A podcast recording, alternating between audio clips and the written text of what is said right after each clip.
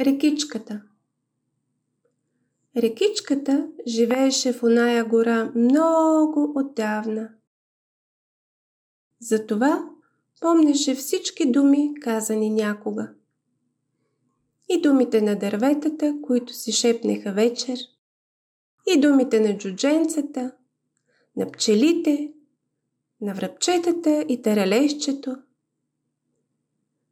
Чуваше бистри думи и от тях рекичката ставаше бистра.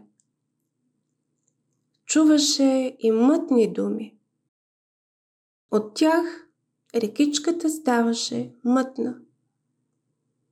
Всеки узнал това, много внимаваше с думите.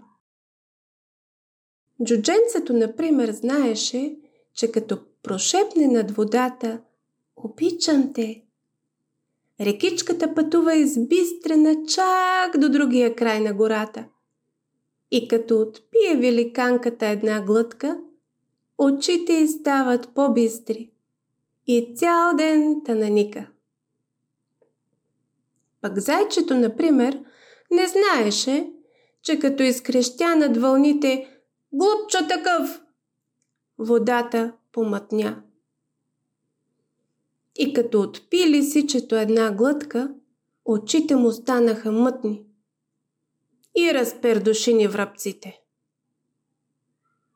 Обаче, да знаеш какво се случи, когато в сряда мечето извика «Благодаря!»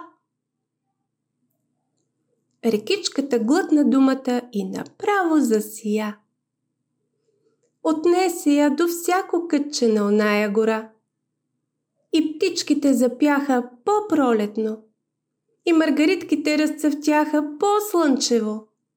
А зайчето, то се ослуша озадачено. Кой каза благодаря?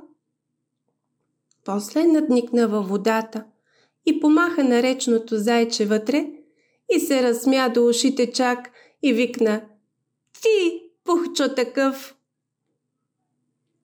А рекичката това и чакаше. Пое думите му и бълбук, бълбук, право към онзи магарешки будил, дето съдра роклята на елфидата.